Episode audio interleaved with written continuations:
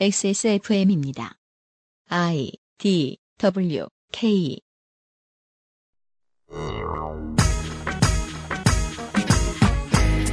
추미애 대표가 처음 계엄과 관련한 이야기를 꺼낼 때 실제로 논의했다, 그렇지 않았다는 추측도 무성했지만 결과적으로는 훌륭한 정치적 예방주사였다는 평 정도 하고 넘어갔었습니다. 계엄이란 가지역 혹은 전국의 사법권을 군이 행사하는 저지드레드 시츄에이션인데요. 한국전쟁 발발을 제외하면 이제껏 모든 계엄의 근거가 되었던 사건은 대한민국 민주화운동사의 중요 기점이 된 시민의 항거뿐이었습니다. 2018년 7월 두 번째 목요일에 그것은 알기 싫답니다.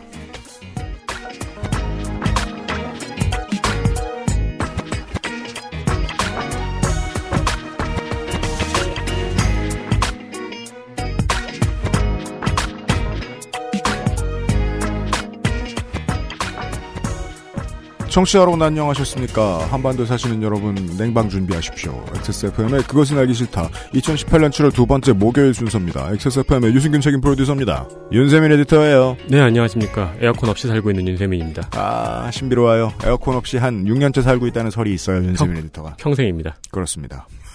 죽었으면 사인은 더워서입니다. 노하우가 많아요. 네. 뉴스 라운드업 하고요. 예, 잠시 후에 아저씨를 만나서 이 계엄과 관련된 문제 한번 논의를 해보겠습니다. 정말 그렇게 무서운 일인가? 네, 이야기를 들어볼 거고요. 잠시 후에 시작하죠. 그것은 알기 싫다는 아로니아 제품 최초의 히트작 평산네이처 아로니아진에서 도와주고 있습니다. XSFM입니다. 언제까지나 마지막 선택 아로니아진. 아이스케어와 함께 나 혼자 산다. 1인 가구 첫 번째 선택 아이스케어 프리미엄 폴더 매트. 네, 유면상 PD님이 요즘 자다가 이렇게 손을 허공으로 올리면서 하는 말이 있습니다. 티셔츠 드디어 판매가 됩니다. 아니요, 네. 사전 판매가 됩니다. 네, 14일 오전 11시에 사전 판매가 시작됩니다. 저희들은 목요일자 그 아시에서 이걸 말씀드리고 있거든요. 토요일 오전입니다. 그렇습니다. 다른 물건을 사시면 3,000원 할인이 들어가고요. 그렇습니다. 자동은 아닙니다. 네. 3,000원 할인 명목을 골라서 장바구니에 같이 담으셔야 합니다. 액세스몰에서 다른 그 어떤 물건을 사셔도 좋으니까 다른 물건 하나만 더 결제하시면 3,000원 할인을 해준다는 얘기입니다. 네. 근데 이제 그게 자동으로 할인이 들어가는 건 아닙니다. 신경을 쓰셔야 되고요. 네. 액세스몰의 원시적 시스템으로 인하여 할인을 받는 행위를 양심에 맡기게 됐습니다. 그렇습니다. 안 받아도 된다는 얘기죠. 아니요. 근데 꼭 받으세요. 네. 꼭 받으시는 편이 저희의 마음이 편합니다. 네. 물론 다른 물건 안 사고 할인 고르면 저희가 네. 일일이 확인하고 취소하기도 합니다. 이 말은 즉 다른 물건 안 사고 할인을 고르시면은 유명상 PD님이 과로한다는 이야기입니다. 매길 수 있어요. 네, 네. 그 다음에 찾아오는 건 대상포진. 그렇습니다. 혹은 통풍. 네. 여러모로 저 수작업을 하는 액세스몰이 지금 안 해도 되는데 굳이 할인 행사를 하고 있습니다. 네. 네, 이번 주말 토요일 오전 11시에 시작되는 사전 판매를 네, 기다려주세요. 요파시 티셔츠, 가야실 티셔츠 예판합니다. 네.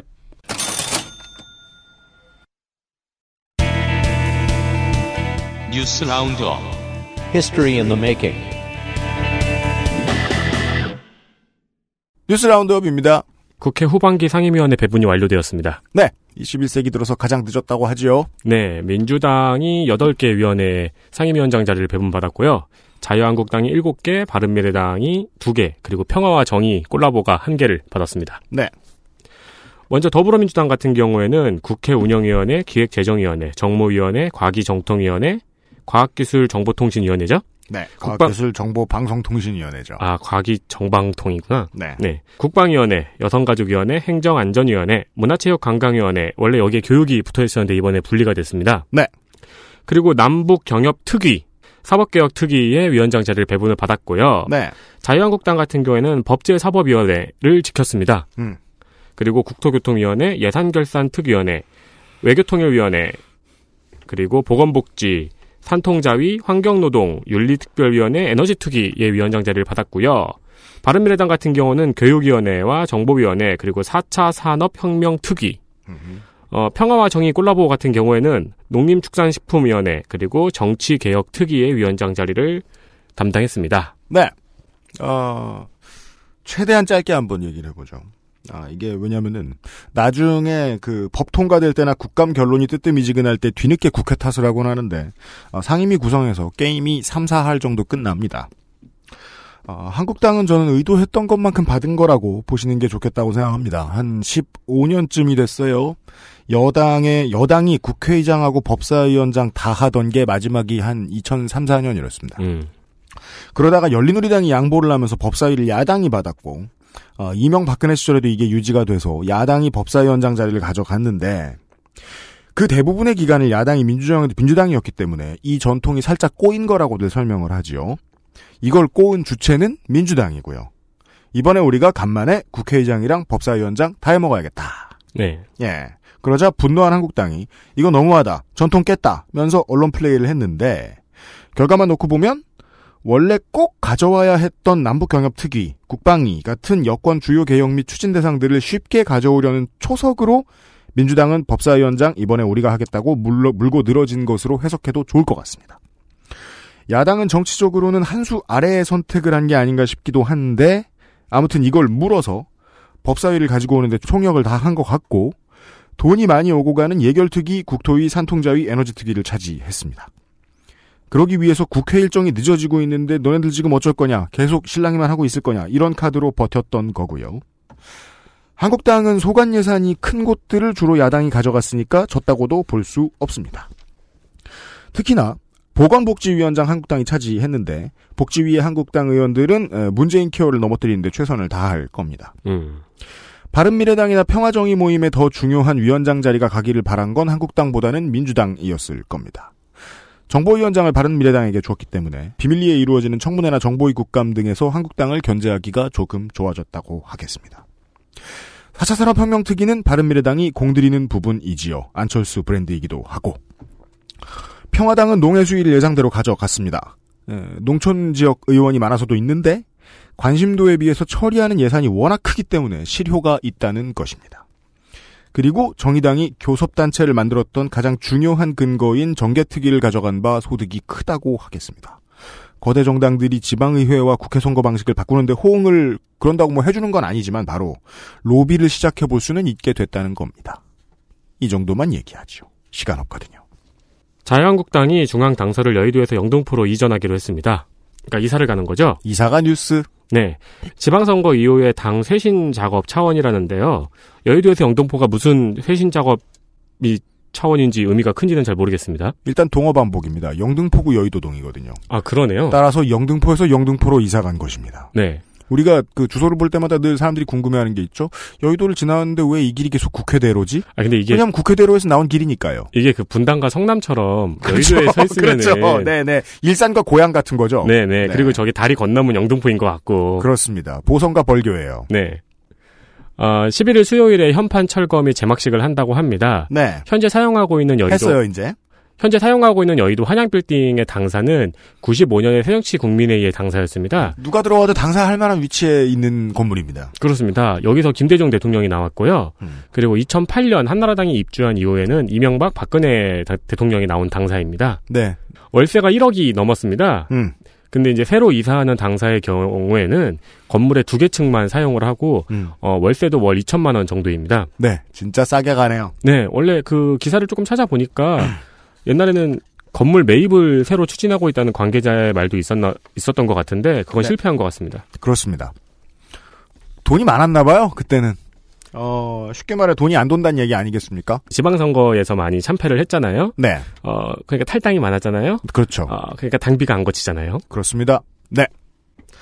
왜냐면은 당장 저희들이 이제 지방선거 데이터 센트럴 시간에 소개해드렸던, 많은 후보들도, 한 2-3년 전까지 한나라당에 당비를 내던 사람들이 많기 때문에, 민주당에. 민주당에 네. 당비를 내기도 하고. 그렇습니다. 이제 당비 뺏긴 것만도 어마어마합니다. 월 8,000원 아껴야죠. 그래서, 원래 있던 한양 빌딩에 맛있는 게 정말 많습니다. 곰칫국집이 특히 유명하고요. 삼계탕, 복집, 추어탕도 맛있어요. 물론 그건 중요한 게 아니고 당직자들 입장에서는 중요하겠지만 영등포에 맛있는 게 더 많죠. 근데 좀 많이 걸어가야 되잖아요. 그렇죠. 네. 사람이 유능해지는 데는 더 정확히는 유능한 사람들이 모이는 데는 돈과 권력이 필수라는 생각이 안 들 수가 없습니다. 제가 신기한 거는 요즘은 이제 민족주의, 소수민족 혐오, 외국인 혐오 뭐 성별 간 혐오 등등등 자유한국당 입장에서 호재가 가득한데 제로 전혀 활용하고 있지 않죠. 네. 사실상 정쟁을 안 만들고 있어요. 못 만들고 있어요. 네네. 네. 무슨 삼성 미전실이 그동안 새누리당이 할 일 다 알려준 것도 아니고 어떻게 이럴까? 기무사, 박근혜 청와대, 정경련과 대기업들 등등 몇 개의 외부 서포트 조직이 떨어져 나갔다는 이유로 기민함이 이렇게 다 사라질 수 있나? 불쌍함만 남겨서 여론전을 하고 있다는 거 아니에요? 네. 지금 오늘의 한국당의 가장 중요한 소식이 이사인 게 말이 되냐는 겁니다. 네. 한국당은 지금 다른 소식이 없어요. 정쟁이 없어요. 그러니까 이제 사람들 입장에서는 요즘 사회 이슈가 워낙 많잖아요. 갈등 이슈가. 네. 그러니까 터질 때마다 습관적으로 저거 물 텐데. 네. 저거 자유한국당이 물 텐데라는 생각을 했는데 아니란 말이에요. 반대로 뉴스를 그러니까 비슷하게 뉴스를 많이 고민할 평상시에 많이 들으시는 분들은 이런 걸 궁금해하죠. 자유한국당 어떻게 반응할까? 저걸 보고 내 태도를 선택해도 늦지 않아. 자유한국당에 계신 여러분이 아젠다를 세팅을 안 해주시니까 고민이 깊지 않은 스스로가 진보인 줄 아는 언론인들이 이 뭐가 잘못됐는지 판단이 잘 안 되니까 아무 말이나 막 떠들고 있습니다 요즘. 여러분의 존재감이 아주 중요합니다. 기준을 세워주세요. 네, 도와주십시오. 오늘의 뉴스는 짧게만 하겠습니다.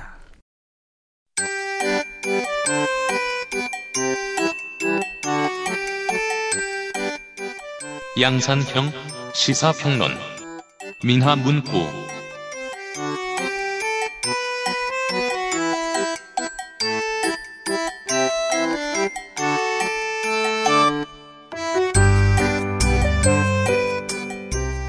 게임하세요? 네. 아니, 저 컨트롤은 게임이 아닐 리가 없지. 네. 그만하고 붙으세요. 네, 나의 동굴 관리를 좀 했어요. 아, 그렇구나. 예. 1990년에 66년생 당시 나이 25세 윤석양 씨는 군인이셨고 자대는 철원이었는데요. 이병 초봉을 받은 지 얼마 지나지 않아서 어딘가로 끌려갑니다. 끌려가 보니까 간판은 대공 상담소였어요. 나중에 알고 보니까 그곳이 박정희 시절 중정만큼 무서운 권력을 휘두르던 보안사였습니다. 상담을 하는 방식이 아주 잔인했다고 하죠. 학생운동 시절에 자신의 윗선을 알려달라면서 아저씨들이 80일간 쉬지 않고 신문을 했다고 합니다. 세계에 주단시켜주고. 네. 바닥에 자기가 앉아있는 곳에 문을 열면 바로 바닥으로 떨어져서 죽는다. 이런 위협도 했다고 하더라고요. 바로 철길이다. 폭력신문에 견디지 못해서 보안사의 편을 들어주는 듯한 액션을 통해서 보안사 측 사실상 스파이가 되어 한두 달간 활동을 했던 윤석양 이병은 아예 보안사 대공처 수사 3과의 개원이 되죠. 취직이요? 원래 병사들이 그 행정개원 하지 않습니까? 행정개원이요? 네. 보안사의 개원이 된 거예요. 끌려갔다가. 윤석양 씨의 이런 스위치는 몇 달 가지 않고 다시 원래 켜져 있던 쪽으로 돌아옵니다. 90년 9월 23일에 이등병 생활이 절반 정도밖에 지나지 않았던 그날 김대중, 김근태, 이부영, 이재호, 이철, 임종석, 유인태, 김부겸, 문희상, 노무현, 설훈, 이해찬 등의 야당 인사, 일부 여당 인사까지도 포함한 보안사의 광범위한 민간인 사찰, 그리고 올림픽 이후인 89년 봄에 만들어진 친위 쿠데타가 만약에 다시 발생했을 경우 체포할 사람 목록을 담은 청명계획 등이 들어있는 디스켓 3장을 들고 법으로 말하면 탈영, 국민의 입장에서는 미래의 재앙을 막는 선제 탈옥을 감행합니다. 이 사람이 들고 나온 내용이 한겨레의 특종으로 최초 보도가 됐고 10일 뒤인 10월 4일 한국기독교협의회 인권위 사무실에서 윤석양 씨는 이 내용을 폭로합니다. 이 결과 당시 국방장관과 보안사령관이 경질이 됐고 문건 내용 일부를 차지하고 있던 정계 이슈인 지자체장 직접선거가 쟁취되게 되었지요. 또 하나의 결과가 있으니 이거 이런 거 아니다. 일부 철없는 군인들이 이랬다라고 주장을 할 수밖에 없었던 고래에 몰렸던 노태우 정부는 국군보안사령부, 즉 보안사를 국군기무사령부, 기무사로 이름을 바꾸게 됩니다.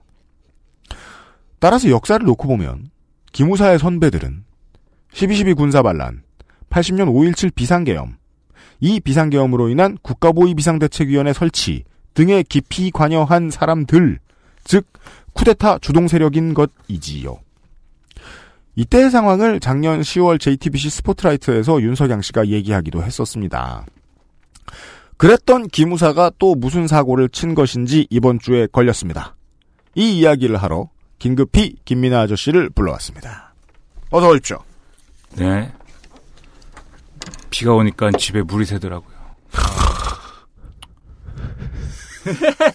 은평구청장한테 뭐라 해봐요. 그걸 왜 은평구청장한테 얘기하죠? 아, 그 집주인한테 얘기해야 되는구나. 집이 이게 이렇게 집을 졌냐, 이게. 네. 네. 집만 그렇게 진 게 아니고 나라도 이렇게 졌습니다. 집주인더러 뭐라고 하자니 월세를 밀리고 있는 건 아닌지 걱정입니다. 네, 전 그런 걱정하는 사람 아닙니다. 잘 나갑니다, 저. 아, 네. 네, 여기서 방송도 하고요, 제가. 제주에 이런 데서 방송도 하고. 너무 영광입니다. 축하드립니다. 네. 네. 기독교 방송에서 일당도 받으면서 월세 밀릴 걱정은 안 하고 살고 하나님 있습니다. 하나님 만세. 지저스 크라이스트 만세. 대주주는 하나님은 아니건만. 예. 아, 하나님인 줄 알고. 아, 네. 이게 갑자기 기무사 문건이 나와갖고 말이죠. 갑자기 나왔습니다. 네. 이것은 한국당 입장에서 매우 갑자기 나왔습니다. 네, 갑자기 나와가지고, 7월 5일날 더불어민주당 이철희 의원. 아, 이철희 의원은 유명한 정치평론가인데 말이에요. 네.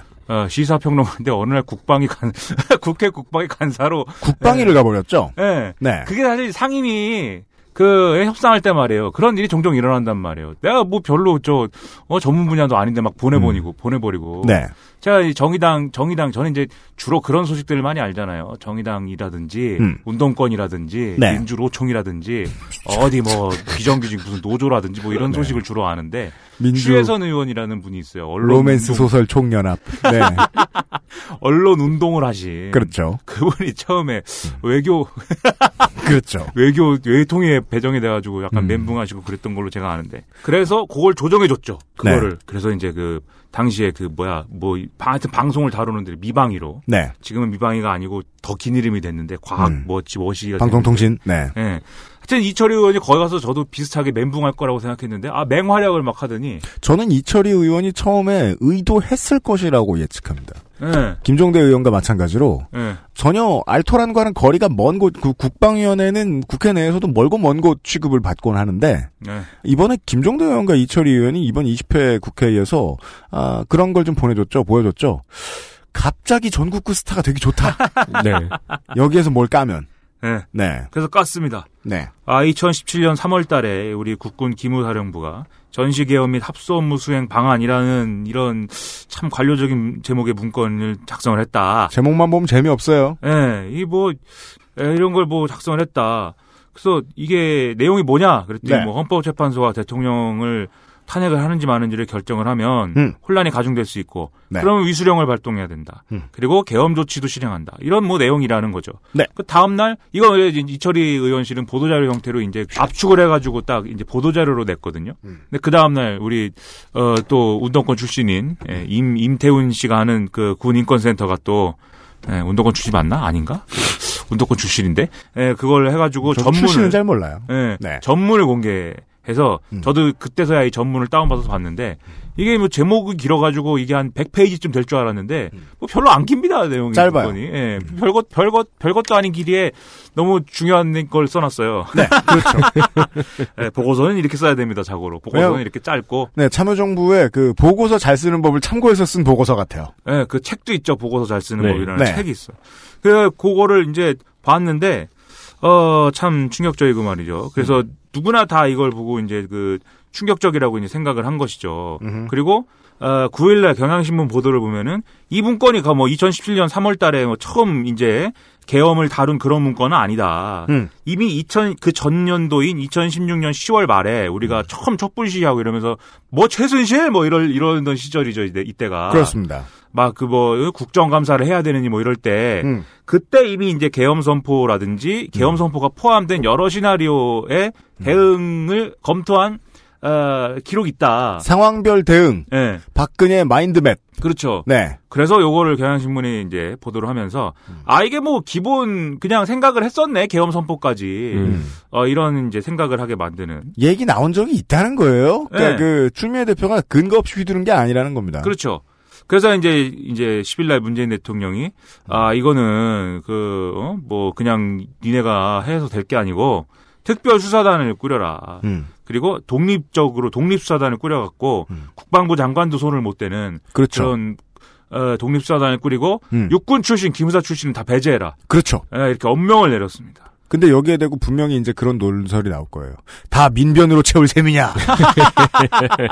거기 열어놨습니다. 만약 이거 해갖고 민간인이 연루된 게 나오면 네. 여기도 민간인을 집어넣을 것이다. 그렇죠. 예.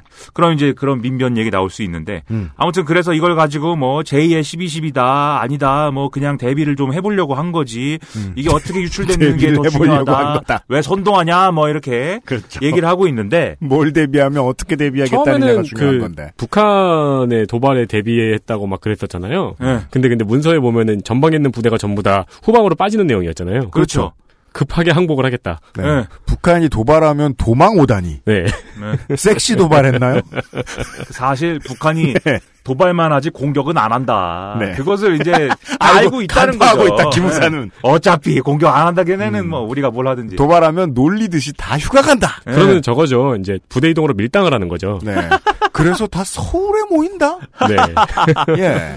진정한 종북은 서울에 모여 있다. 네.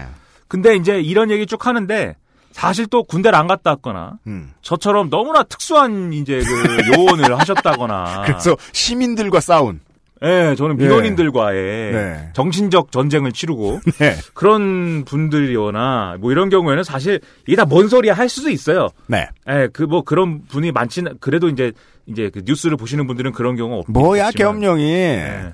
아니, 그래서 어제 제 지인이. 네. 기무사는 뭐의 약자야? 이러는 거예요. 네. 근데 순간적으로, 그런 질문을 순간적으로 받으니까, 뭐의 약자지? 싶은 거예요. 그래서, 기밀 무장 단체? 기밀 무장 단체는 뭐야? 아, 아닌데? 고스트들 아니야, 그거는. 고스트. 고스트 멋있다. 고스트로 이름을 바꿨으면 좋겠어요. 고스트. 우리가 보통 휴가 나가면은 군복에 아무것도 안 붙어 있는 그 군인들이 기무사 군인들이었잖아요. 그건 탈영 나온 훈련병 아니에요? 아무것도 안 붙어 있는 사람들. 탈영 나온 훈련병은 126번 훈련병이라고 붙어 있죠. 이제는 그 해체될지도 모르니까 미리 얘기할 수 있다면 기무사 애들은 아주 코디가 잘못된 정장에다가 네. 머리를 빡빡하고 있잖아요. 너무 안 어울리잖아요. 그런가요? 저는 터미널에서 많이들 그래요. 비표도고 뭐가 아무것도 안 붙어있는 군복 보고 탈영병이야. 그거는 공익이에요. 아니 공익은 아니죠. 아, 한 번쯤 군복을 입어보고 싶어서. 아니 예비군 갈 때 내가 민원인들과 싸우느라 지쳐 죽겠는데 예비군 훈련 가면 아무것도 안 붙어있고 아무 다림질의 흔적이 없는 군복을 입고 온 사람은 공익이에요. 그래서 보통 다림질의 흔적이 없다면 그래서 보통 공익근무하신 분들은 그 친구 군복 빌려 입고 가시죠. 아 그래요? 네. 공익도 좋은 군복 주는데 그 훈련소 나올 때 저도 빌려줘 본 적 있어요. 네. 야 이거 어깨 이거 무슨 부대란 뜻이야? 아 그거 하려고. 아 그 싸제로 사갖고 다는 애들도 있더라고요. 그럼 좀 놀려줘야죠. 서초구청이야. 이 독수리는. 네. 그러니까 모를 수 있으니까 잠시 이게 뭐냐. 기무사령부. 그 기무사령부가 뭐의 약자냐고 했지만 그냥 기무사령부죠 뭐. 그 기가 군기할 때 기자죠 뭐. 그죠? 네. 예. 그래서 국방부 직할에 방첩부대다 이렇게 돼 있고 방첩은 이제 그 간첩질을 방지한다 이게 방첩이죠 뭐. 네. 그래서 간첩질을 방지하면 어떻게 방지해야 되느냐?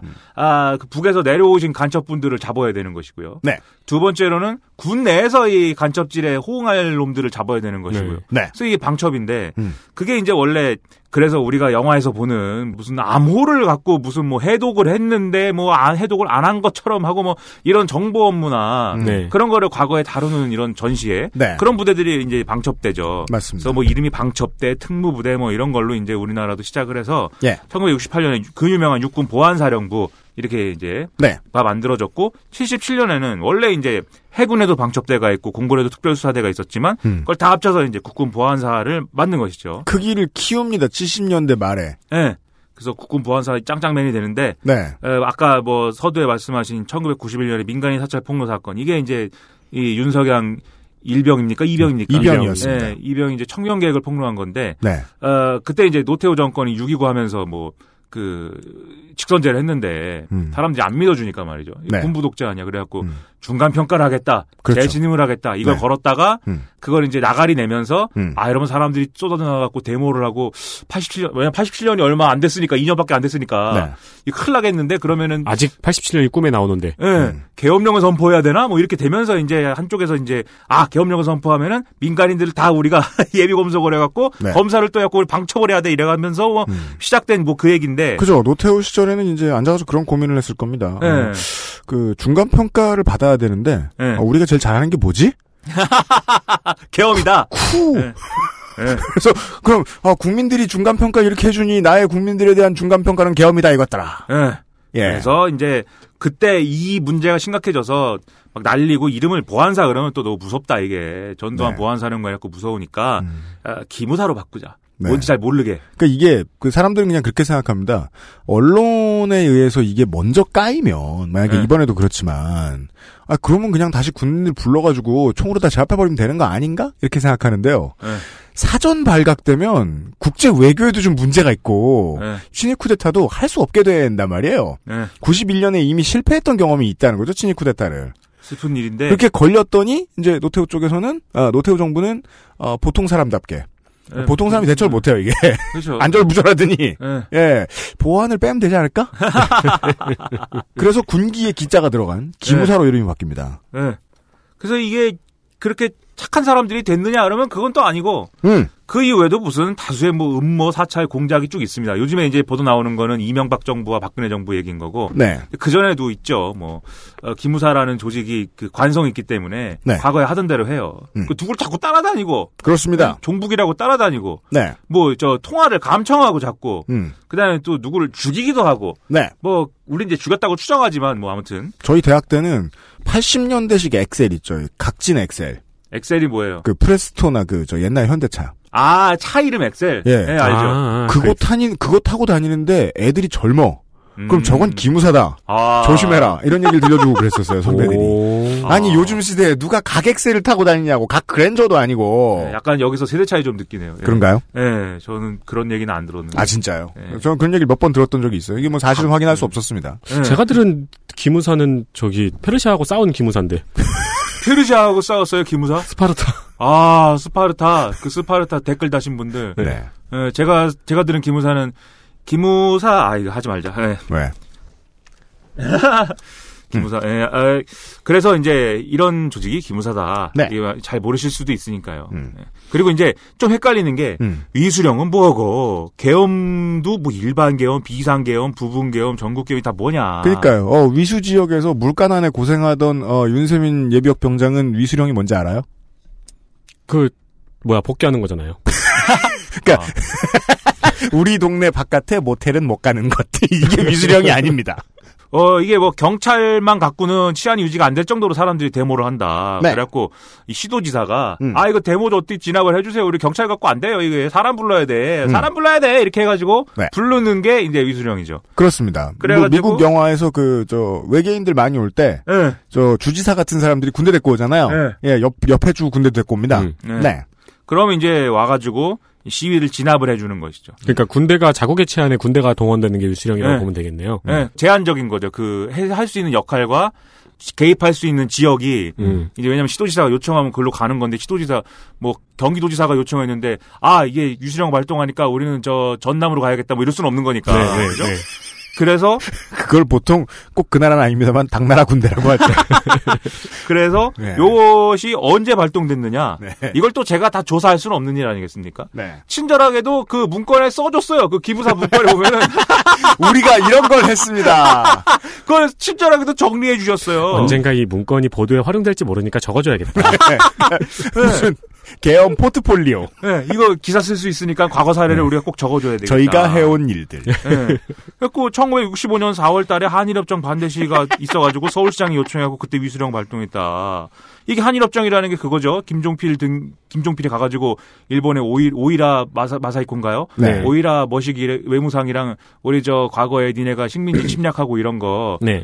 돈 좀 받는 걸로 퉁치고 그걸로 우리는 포항제철을 만들란다 이렇게 합의한 그 내용이죠. 네. 그리고 1971년에 교련 철폐 시위 이거는 뭐 교련을 대학생까지 시키는데 교련을 너무 확대를 시킨다고 그래갖고 이 씨 왜 교련을 시키고 그러냐 그래갖고 교련은 없애자라고 그런 건데 그냥 바로 그냥 대학생들이 이거 뭐 철이 없는 것들이면서 짓밟아버린 예, 그런 것이었고 이거 서울시장이 이것도 요청해가지고 갔어요. 네. 1979년 부마 사태 경남도지사 요청해서 갔죠. 이거는 이제 김영삼 전 대통령이 무슨 뭐 국회에서 이제 제명돼가지고 뭐 이거 뭐 그 부산하고 마산 사람들이 화가 난 건데 네. 아무튼 뭐 이때 이제 위수령이 발동된 사례가 있고 그 다음에 계엄령은 또 뭐냐 이름이 어렵지 않습니까? 계엄 이 닭개짱가 이게 뭐야 이게. 그래서 제가 이제 계엄령은 잘 알죠. 왜 잘하느냐? 제가 트로피코라는 게임을 하는데 트로피코에 마셜로라고 있습니다. 네. 옵션 중에 마셜로를 발동시키면 더 내 마음대로 더 많이 어차피 그 게임은 내 마음대로 할 수 있는데 그렇죠. 내가 네. 독재자니까 네. 더 마음대로 할 수 있고 선거도 안 해도 되고 막 다 네. 죽여도 되고 트로피코는 이제 또라이판 문명이라고 보시면 되겠습니다. 네. 그가 내가 독재자가 돼가지고 네, 그렇죠. 내가 박정희가 되는 거예요. 네. 내가 박정희가 돼서 헬조선을 내 마음대로 하는 거예요. 네. 가만히 가두고요 사람들을. 네. 근데 요 그거를 하는데 그걸 발동시키면은 영원히 선거도 안 하고 뭐 해피합니다. 그렇죠. 네, 나 아주 해피한데 대신에 경제의 그 생산성이 떨어져갖고 돈은 좀 덜 벌어요. 네 맞아요. 그 게임의 스코어는 내가 돈을 벌다가 삥땅 쳐갖고 스위스 은행에 넣는 게 그 스코어거든요. 그래갖고 그걸 그렇습니다. 많이 넣어야지 내가 고득점을 하는 거기 때문에 그렇습니다. 돈을 또 많이 벌어야 돼갖고 계엄령이 그래서 좀 그게 뭐라 그럽니까 계륵입니다. 계륵. 진실로 독재자의 고뇌네요. 네, 계륵. 네, 해먹어야 되는데. 네. 네. 아무튼 이 계엄을 갖다가 선포를 하는데 경비계엄이 있고 비상계엄이 있는데 네. 경비계엄의 경우에는 이제 그 위수령의 적용 대상이 너무 또 심각해져 갖고 이거 뭐 그 적당히 그 경찰이 해야 될 일을 군대가 대행하는 것 정도는 안 되겠다. 해갖고 좀 더 자유롭게 우리 종북들을 잡아가고 말이죠. 이렇게 좀 할 수 있는 게 이제 그 경비계엄이고 비상계엄은 그냥 그 군이 그냥 통치를 하는 겁니다. 그렇습니다. 네, 군이 그냥 통치를 하는 상태가 되는 게 이제 비상계엄이고 종종 즉결을 해도 책임을 묻지 않습니다. 네, 그리고 이 동네에 따라서 다른데 그 만약에 동네를 하나라도 남겨놓고 이제 16개 시도에 하나라도 남겨놓고 이제 나머지 지역을 계엄을 한다 이러면 그것은 부분 계엄이고요. 모든 지역에다가 계엄을 선포한다 그러면 그것은 전국 계엄이죠. 그렇죠. 근데 이제 그 부분 계엄일 경우에는 여전히 이제 그 계엄 사령관은 국방부 소속이신 거고 왜냐면은 그 동네만 계엄을 적용하는 거니까 네. 서울이면 서울만 적용하면 되니까 서울의 서울시장과 서울시의회는 계엄군 손안에 들어가지만 국방부랑 국회는 위에 있으니까 적용 대상이 아니죠. 근데 전국 계엄이 되면은 네. 국방부고 뭐 이 국회 구간에 다 꺼지라고 하는 거죠 이제. 네. 그게 이제 차이가 있습니다. 그래서 이게 또 친절히 정리해 줬어요. 이것도 경비계엄은 4.19 혁명 때 서울에서 5.16 쿠데타 때 전국에 이렇게 발동이 됐고 비상계엄은 4.3 때 제주 여순 사건 때 여수 순천 왜냐하면 문건에다가 여순 반란이라고 써놨어요. 공식 명칭이어갖고 6.25 때 전국이거나 지역이거나 이렇게 발령을 했고 또 4.19 혁명 때 비상계엄이 서울 등 5개 도시에서 전국으로 확대가 됐고 5.16 쿠데타 때 비상계엄 전국에다 걸었고 6.3 사태 아까 말씀드린 이제 한일 협정 반대 시위하고 뭐 이런 거 얘기하는 거죠. 서울 일원에 이제 그 비상계엄이 됐고, 그다음에 유명한 또 10월 유신 이때도 전국에 비상계엄이 걸렸습니다. 우리 위대한 박정희 전 대통령의 종신 집권을 기도하며, 네. 그다음에 부마항쟁 때 부산에 지역계엄, 그다음에 12.6 및 12.12 이때가 이제 중요합니다. 뒤에 좀 얘기하겠지만 이때 이제 그 제주도 지역을 제외했다가 나중에 전국 계엄으로 확대를 하죠. 그렇습니다. 아무튼 비상계엄은 이런 때 선포를 했다라고 친절히 그 문건에 정리를 해줬다 이거죠. 이거를 기무사가 자기네 문건에 이제 정리를 해놓은 거는 말 그대로 포트폴리오네요. 그렇죠. 이때 우리가 네. 이런 일을 했으니까 이번에도 채용해 주십사. 네, 네 그렇죠. 그러니까 사람 죽이는 미대생이죠. 네, 네. 저희가 이런 것들을 작업했습니다. 네. 여러분, 그리고 딱 봐도 해도 되는 건 6.25밖에 없었죠. 네. 이 문건을 네. 보시는 여러분, 우리가 이 앞에 내용이 복잡하고 이해가 안 되면 역사적 사례를 보세요. 이러면서 이제 써놓은 거죠. 그렇습니다. 지금은 이런 상황입니다, 여러분. 이럴 때 하는 겁니다. 이렇게. 네. 그래서 이제 이게 이제 그 계엄령과 위수령의 내용이었고, 그러면 기본적으로 개념은 그러면 이 문건에 있는 주요 계획은 뭐였느냐? 이렇게 써 있어요. 헌법재판소가 결정을 하면은. 진보, 가려열고 종북들과 그렇죠. 예, 보수들이 막 시위를 나오고 이래가지고 네. 탄핵이 뭐 되든 안 되든 혼란은 불가피하다. 네. 그리고 혼란이 막 커지면 북이 도발을 할 것이다. 그렇죠. 이 상황을 대응을 군이 가만히 보고 있을 수는 없기 때문에 처음에 위수령을 발동해가지고 이 군 시설을 이제 그 장악을 하고 대비를 하고. 그다음에 상황이 악화되면 사람들이 당연히 위수령 발동하면 사람들이 이게 뭐야 이러면서 더 화가 나겠죠. 그렇죠. 네. 그러면 경비계엄을 이제 그 선포하고. 따라서 알고 있습니다. 사람들을 더 화나게 한 다음에 프로시저라는 것을요. 네. 네. 그 다음에 이 경비계엄도 안 먹히면 그 다음에 비선계엄을 시행해가지고 뭐 한다. 예, 그리고 위수령의 경우에는 또 국회가 위수령 무효법안을 제정할 수 있고 특히 이제 그 병력동원을 하는 어떤 그 누가 할 수 있는 거에 대한 권한 논쟁이 있을 수가 있기 때문에. 그렇죠. 왜냐면 합참이 해야 되는데 지금 육참 총장한테 시킨다는 거 아니에요, 이런 거를. 왜냐면 육참 총장이 주도하시는 그 육사 출신이어가지고. 네. 그래야 되니까 이 논란이 있을 수 있는데 그런 것들이 어쩌고저쩌고 국회가 하면은 대통령이 거부권 행사하면 된다. 그러면 국회가 이거를 대통령이 무슨 법안을 거부권을 행사하면은 국회로 다시 돌아오거든요. 그렇죠. 그러면 3분의 2가 다시 찬성을 해야 대통령의 거부권에도 불구하고 그 법안의 효력을 갖게 됩니다. 시간이 끌어진다는 얘기입니다. 네. 두 달은 우리가 이걸로 버틸 수가 있다. 위수령으로. 두 달은 군대가 장악하고 해먹을 수 있다. 아, 네. 이게 제안서네요. 그런 내용이 있는 거죠. 중요해요. 네. 제안서예요. 네, 제안서네요. 네. 그러니까 네. 저희가 이렇게 하고 클라이언트는 이렇게 대처하시면 됩니다. 그렇죠. 네. 네. 그리고 여기 이렇게 써 있어요. 위수령 선포 시 발포고나는 엄격히 통제한다. 예. 아, 근데 폭행을 받아 부득이하거나 다수 인원이 폭행에 진압할 수단이 부재할 때에는 발포가 가능하다. 이 얘기는 발포하겠다는 소리입니다. 예, 그렇죠. 총 쏜다. 네. 그럼 총을 그러면 뭐 폭행을 받아 뭐 부득이할 때 쏘지 그러면은 그냥 쏘나 그냥? 그러니까 말이야. 뒤에 이게 붙으면은 앞에 엄격히 통제하지만이라는 단어는 예. 아, 조심은 하겠는데. 그렇죠. 그냥 이거잖아요. 예, 우리가 뭐 막 쏜다는 건 아닌데 대부분 폭행범이 하는 얘기 조심은 했다. 네. 예. 건드리면 하여튼 쏜다. 그리고 계엄의 선포에서는 이제 이것도 이제 어떻게 선포하면 된다는 게 나와 있어요. 국방부가 비상대책회의를 통해서 지금이 선포 요건인가 아닌가를 검토를 먼저 하시고, 그 다음에 NSC, 청와대에 있는 국가안보 뭐 저기 거시기 회의죠. 뭐 일 안 알았는데 잊어버렸다. NSC를 협의를 해가지고, 그 다음에 이 협의 내용을 국무총리한테 보고를 하고, 그러면 국무총리가 국무회의를 열 때 국무총리가 주재를 하지 않습니까? 네. 물론 국무총리가 주재를 하지 않고 대통령이 주재를 할 수도 있는 것이죠. 거기서 이제 국무회의에서 최종적으로 계엄 선포 의결을 한다.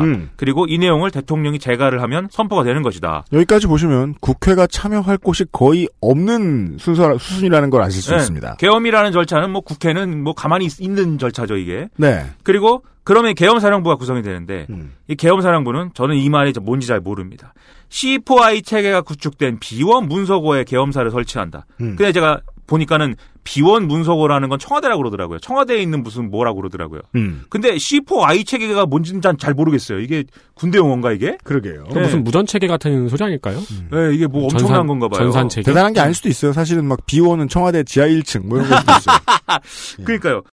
C4I 지휘, 통제, 통신, 컴퓨터, 정보를 합한 군사용어. 우리말로는 전술지휘통제 자동화 체계라고 옮깁니다. 한국의 경우 각 군의 정보 시스템을 통제 지휘하는 합참의 KJCCS, 합동지휘통제 체계가 C4I 시스템의 중심이지요. 이런 매우 구체적인 내용들이 들어있고 마지막에 이렇게 끝납니다. 철저한 보안 대책 강구하, 임무 수행 준비에 만전을 기하겠음. 그렇죠. 네, 이렇게 멋있겠다 끝나는 네. 내용입니다. 그래서 이걸 한다는 거예요.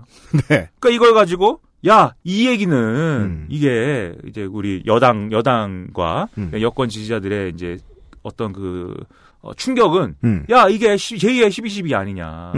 12.12를 준비한 거네, 니네가. 제2의 청명계획 아니냐. 실패했다고 네. 하더라도. 네. 네. 그럼 이제 이제 평소에 이런 데 관심이 많으신 분들은 아, 그렇지라고 생각하는데 또 12.12가 뭐야? 이럴 수도 있어요, 사실. 그럼요. 요즘에 젊은 세대도 있고. 네. 예, 또 이제 그래 12.12를 알아보겠다. 네. 네. 또 12.12가 뭔지는 대략 아는데 계엄하고는 뭔 관계지 뭐 이럴 수 있어요. 12를 두 번 거는 건가? 네. 아, 그러니까 그 땡공화국 드라마 있잖아요. 네, 제 땡공화국. 네, 다시 좀 만들었으면 좋겠어요. 네. 맞아요. 요즘 버전으로. 네, 맞아요. 그렇죠. 그 재밌었는데. 네, 그렇죠? 옛날 거 찾아보기도 좀 이제 어려워졌어요. 맞아요. 유튜브에 가면 조금씩 있는데. 네. 아무튼 그러면 12.12는 뭐냐? 그죠? 12.12는 뭐였냐면 12.6이 일어나죠. 박정희 대통령이 궁정동 안가에서 술을 먹다가 가시는 바람에 예. 그 김재규 님께서 네. 차지철한테 너 이 새끼 건방져 이런 다음에 네. 뭐 총을 쏘고 네. 박정일 또 쏘고 진짜 내가 건방져? 이러면서 총을 쐈어요. 네. 각하 정치를 대국적으로 하십시오 이런 다음에 네. 빵빵 쏘고 진짜 네. 건방진 게 뭔지 보여줘 이러면서 네. 야수의 심정으로 유신의 심장을 쏘시고 야 이거 대통령이 총 맞아 죽었는데 당연히 계엄을 선포한다. 그렇죠. 우리가 아는 건 뭐? 네, 계엄. 꼭 계엄을 선포했어요. 네. 그리고 이 계엄은 제주도는 뺐어요. 네. 그래서 비상 계엄이고 부분 계엄입니다. 예. 아까 앞에 말씀드렸죠. 그게 뭔지. 네. 그 당시에 이제 최규하 국무총리가 대통령 권한을 맡고 있었고 정승화 육군 참모총장이 계엄사령관으로 이제 됐죠.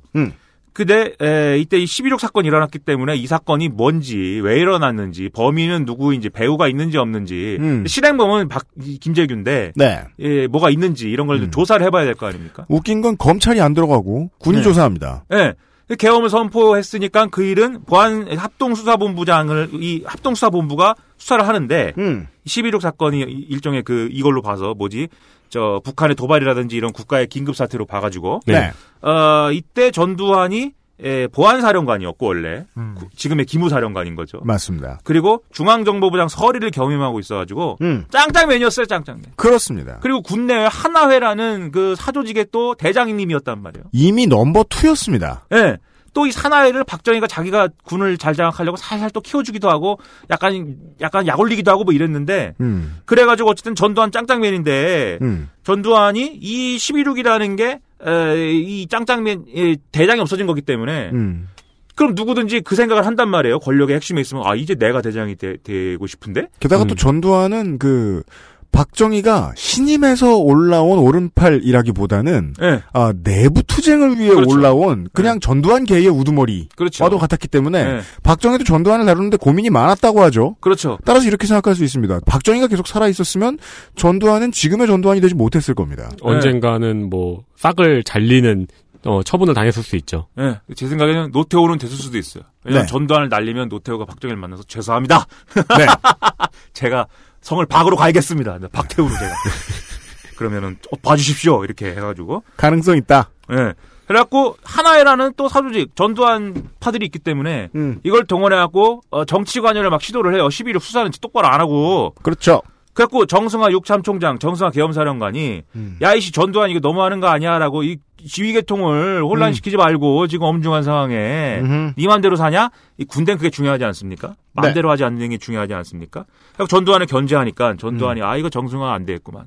그래갖고 정승화랑 김재규랑 좀 뭐가 있는 것 같아.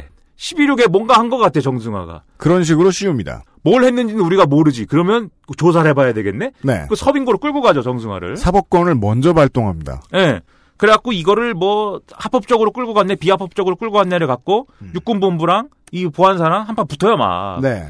근데 아무튼 누가 더 양아치적 발상을 했느냐의 싸움에서 전두환이 선수를 두고 이깁니다. 그래갖고 그 과정이 이제 아까 말씀하신 그 드라마에 나오죠. 그 당시에 이제 그 정승화 편이었던 수방사령관 장포스가 네.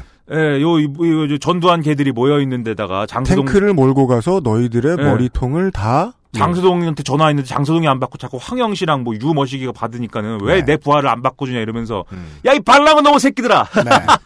너희 꼼짝 말고 있어 네. 내가 지금 전차를 몰고 가서 니놈들의 머리통을 다 날려버리겠어. 기억력 좋았네. 네. 저희 세대는 이제 김기현 성원님의 목소리로 기억을 하고 있죠. 맞습니다. 네, 장포스 네. 네. 저도 그 대단한 장포스 나는 어렸을 때부터 감동을 너무 받아가지고 야 이 발랑은 너무 새끼들아 네, 제라툴이 그렇게 얘기를 하더라고요. 아니, 그런 말투는 아니에요. 아, 그래요? 야, 이 반란군 놈. 네, 그렇죠. 반란군이다. 네, 네. 제라툴. 예, 네. 야. 근데 이게 재밌는 게, 대통령. 보다 적수는 날 볼 수 있다. 고무회 감옥에 가둬야겠다. 네. 대통령이 죽었는데. 버틸 수가 없네. 아, 때려쳐야 됐어요. 대통령이 죽었는데. 네, 죄송합니다. 네, 아, 제가 또. 그 뭐, 어디야. 네. 대통령이 죽었어요. 12.12. 네. 대통령이 죽었는데 그 보안사령부의 장이 올라온다는 게 되게 특이하잖아요. 네. 그러니까 네. 결론을 말하기 싫은데 지금 그 얘기 할 수 있어요. 이게 지금 박근혜 머릿속에서 나온 건 절대 아니라는 근거가 여기서 나옵니다. 그 계엄 때문에 상황이 어떻게 혼란됐든 혼란스러웠든 간에 친위 쿠데타의 결과는 이상하게 원래 집권자한테 그다지 유리하지 않습니다. 네. 어느 군인이 이 바람에 또 올라왔을지 모른다는 얘기입니다. 그렇죠. 네. 네. 그래서 그거를 육군본부랑 한번 붙어갖고 전두환들이 이겨가지고 위대하신 전두환 대통령님이 탄생하시는 과정으로 가는 거죠. 그렇습니다. 근데 아직 탄생은 안 했어요. 네. 탄생은 장충체육관에 들어갔다 나와야 됩니다. 네. 1980년 5월 정도 되면 이제 대충 정리가 다 끝났죠. 그래가지고 이 신군부가 시국 수습 방안이라는 걸 만들어요. 네. 이 시국 수습 방안이 뭐 시국을 어떻게 수습하느냐. 지금 비상계엄이 부분계엄으로 돼 있지 않습니까? 이걸 전국으로 확대한다. 그럼 아까 말씀드렸다시피 전국으로 확대하면 지금 뭐 다 필요 없어요. 국방부고 뭐고 다 필요 없어요. 국회를 다 해산시키고 국회에 있는 국회의원들 중에 위험한 놈들은 집에다 가둬버리고 끌고 가고 이렇게 하면 되고 정치활동 금지시키고 다. 네. 그다음에 국가 보위 비상기구를 설치해서 여기서 사실 군정을 하자. 군부독재를 하자.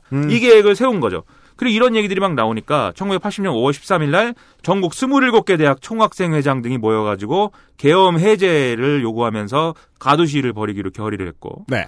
5월 14일부터 쭉 학생들이 참 대학생들이 철도 없이 이렇게 거리에 나갔고 데모를 막 합니다. 5월 15일에 서울역 광장에 대학생 플러스 시민이 10만여 명 이상이 결집을 해가지고 야 이거 엄청나다 이렇게 본 거예요. 근데 이제 밤까지 거기서 이제 모이긴 모였는데 그 다음에 어떻게 할 거냐고요. 항상 그게 문제예요.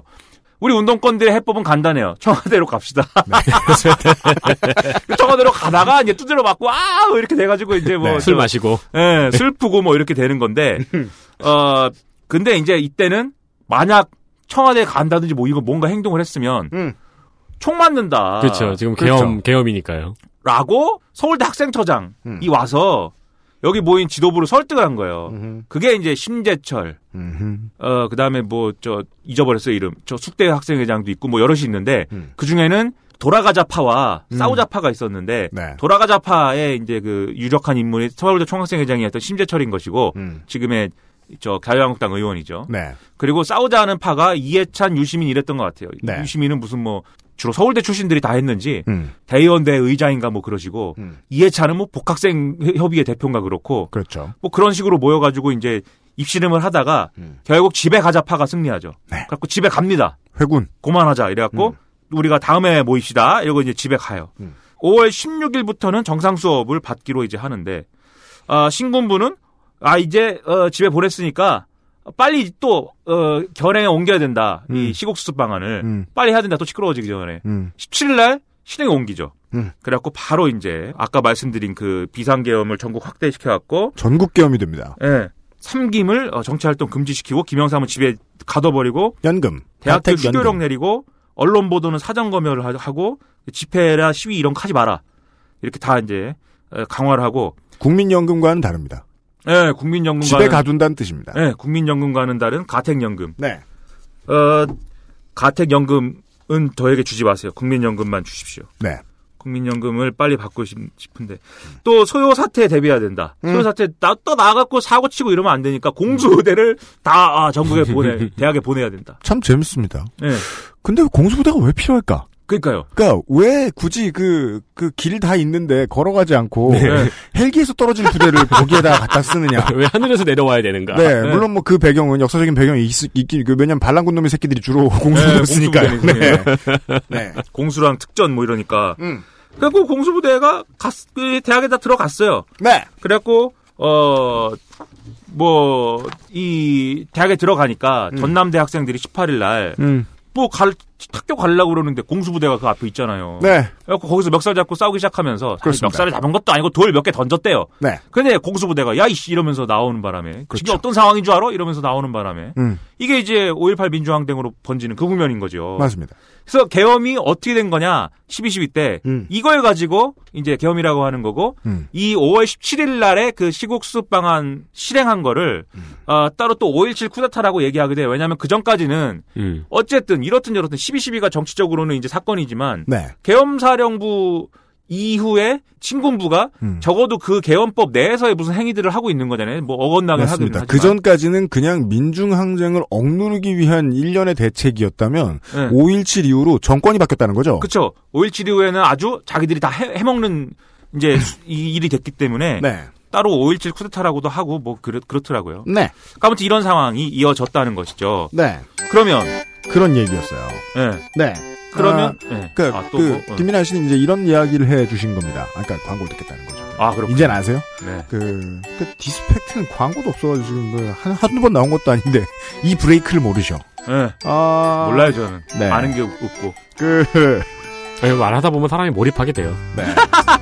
그러니까 그게 이제 계엄에 몰입하다 보니까 네. 정권을 찬탈하게 되는 거예요. 그렇죠. 예, 그런 얘기를 해주셨어요. 이제까지의 계엄이 쓰여온 포트폴리오를 돌아보고 이런 작업들이 있으니 이걸 사세요라고 제안을 얼마 전에 기무사가 했다는 얘기로 시작을 했었습니다. 그렇다면 이런 일이 또 가능했겠는가? 만약에 탄핵이 안 됐다면 신중한 정치부 기자들과 신중한 정치인들은 이런 말 함부로 하지 않습니다. 그래서 저희는 김민하 씨가 나오는 거죠. 전 망 얘기합니다. 말할 겁니다. 잠시 후에. 그것은 알기 싫다는 일랑일랑 모이스처 테라피 빅그린 바디케어에서 도와주고 있습니다. XSFM입니다.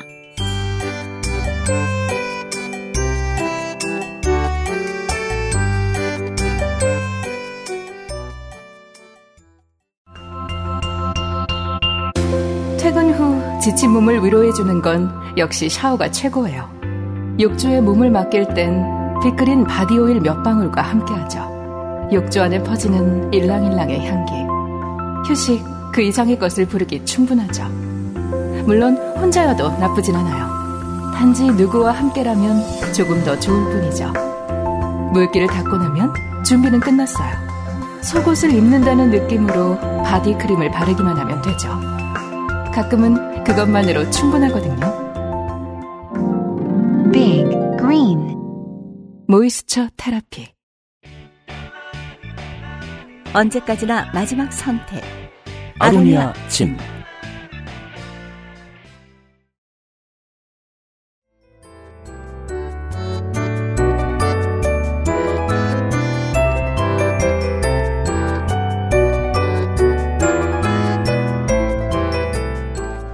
광고 듣고 돌아왔습니다. 아, 들었어요, 광고. 네. 원고 제목이 멋있는 광고들이었어요. 이렇게 써 있습니다. 네. 1212와 517은 또 가능했겠는가? 그러니까 네. 저는 이렇게 뉴스를 2018년에 보고, 뉴스를 보고 있으면 그런 생각이 드는 거예요. 그러니까 그럼 탄핵이 안 됐으면 거기에 군대가 진격했다는 거야? 우리는 또 계엄하에 군부 독재하에 들어갔다는 거야? 그럴 수도 있죠.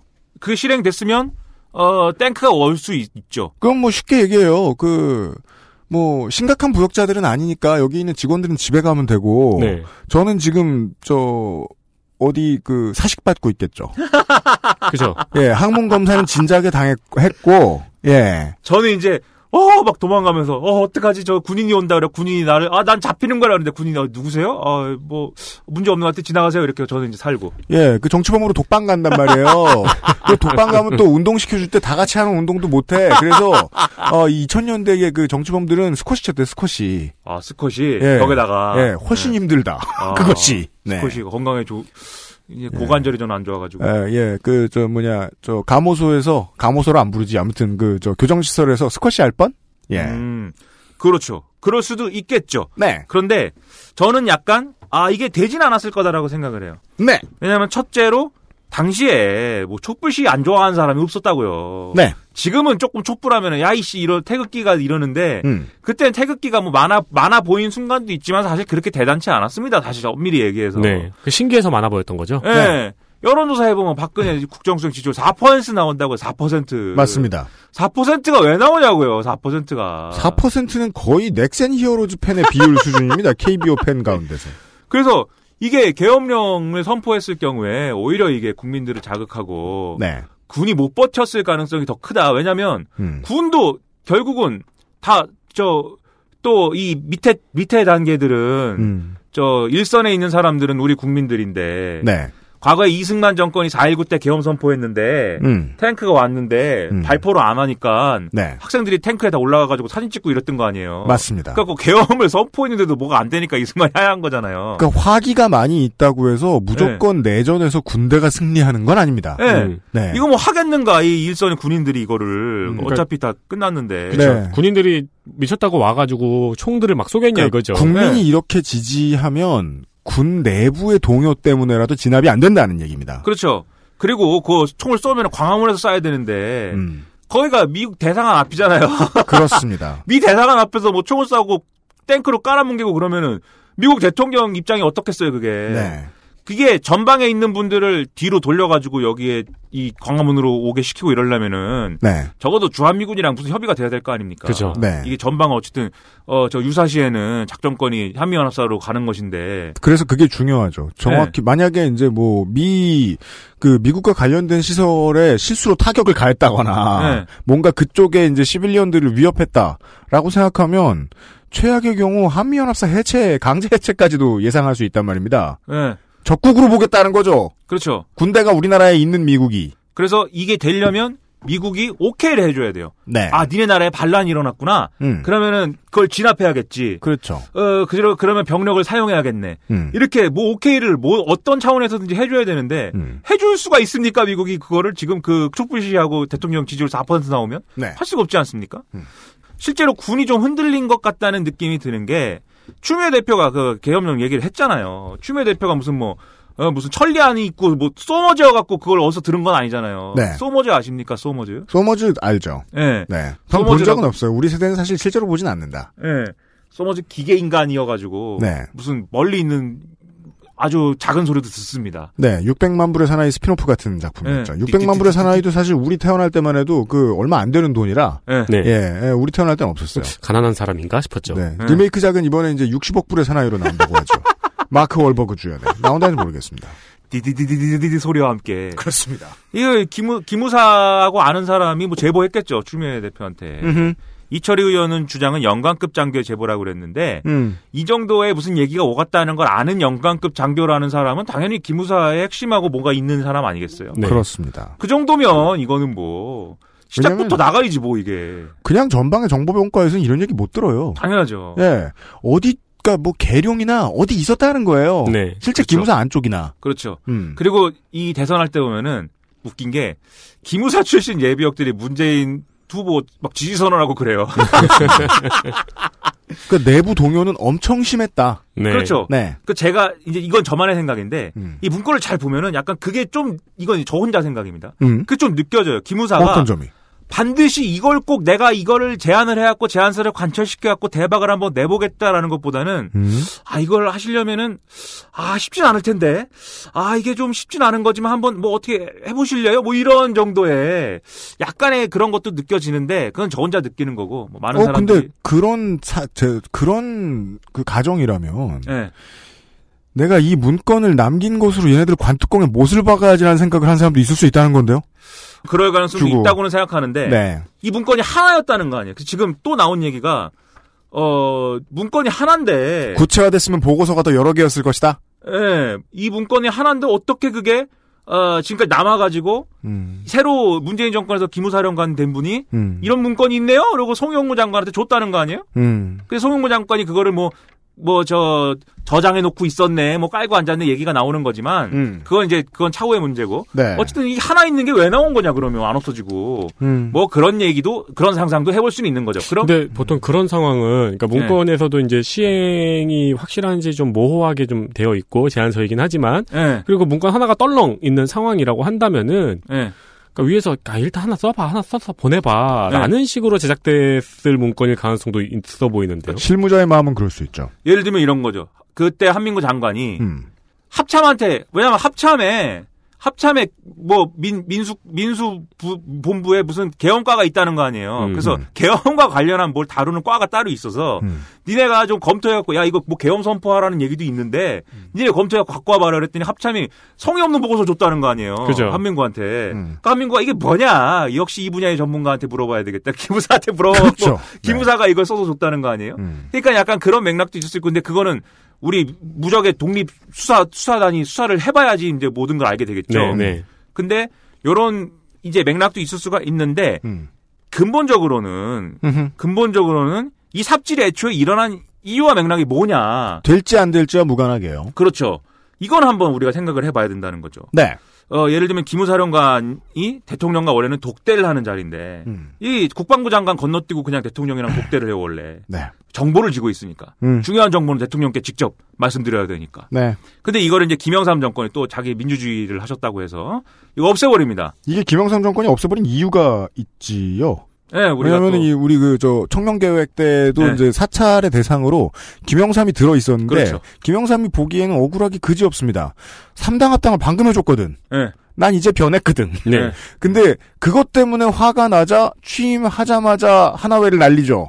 그렇죠. 예. 하나회를 날렸다는 거죠. 네, 이게 그 영향이 있거든요. 예. 그런 다음에 기무사령관과의 거리도 두기 시작하고 군대역을 한다 이겁니다, 김영삼이. 네, 근데 그때 이후로 군인들이 정권 같은 거 해먹던 군인들의 후임들이 그 향수를 못 잊어서 자구적으로 만들어낸 게 하나회의 정확한 후신은 아니지만 후신 노릇을 한 알자회이고요. 예. 네.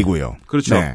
그래서 이제는 국방부 장관의 통제를 정확히 받아라 이렇게 해줬는데 우리 위대하신 이명박 대통령께서 네. 아, 이 위대하신 이명박 대통령께서 기무사령관 독대를 부활시켰습니다. 다시 해봤으면 하는 생각을 갖고 있습니다. 네. 보고 싶다. 나는 기무사령관이. 그렇죠. 단둘이. 정보가 중요한데 말이야. 정보가 없어갖고 이게.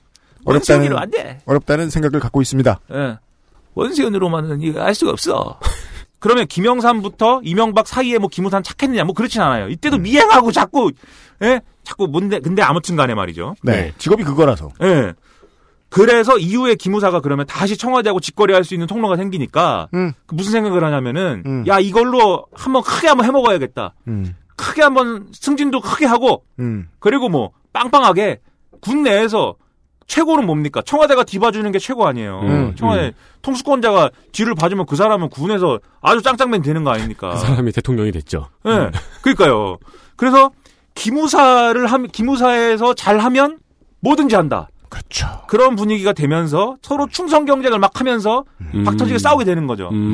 그게 그거의 연장선상에서 이 문건까지 간 거 아니냐라고 저는 이제 생각한다 이 얘기입니다. 아. 그래서 그 친이 쿠데타를 너무 하고 싶어가 아니라 네. 이런 거라도 너무 윗선에 보여주고 싶어.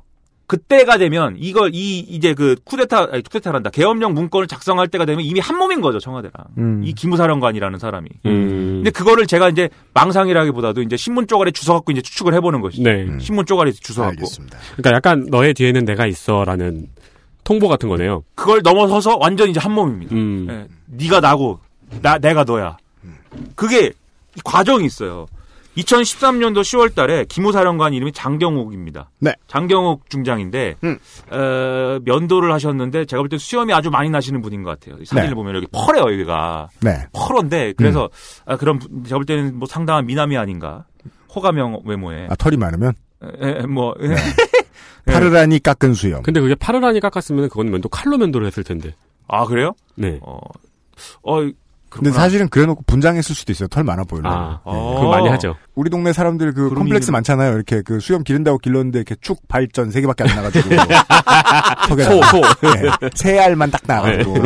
나도 수염이 많았으면 하는 사람들 있잖아요. 소위 말하는 이방 수염. 네. 아무튼 이 양반이 2013년도 10월달에 갑자기 경질에 6개월 만에 네. 된지 6개월밖에 안 됐는데.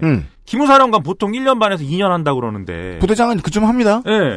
6개월 만에 그리고 장경욱 기무사령관만 날아가는 게 아니라 국방부 기무부대장 이게 뭐 일빵빵 기무부대라고 하는가 본데 맞습니다. 저는 잘 모르니까. 근데 기무사의 2부장 그리고 참모장 주요 보직들이 다 날아갔다는 거예요. 헤드쿼터 한꺼번에 날렸어요. 네. 기무사의 주요 보직들이 한 번에 날아가는 거예요. 네. 갑자기 2013년에요. 네.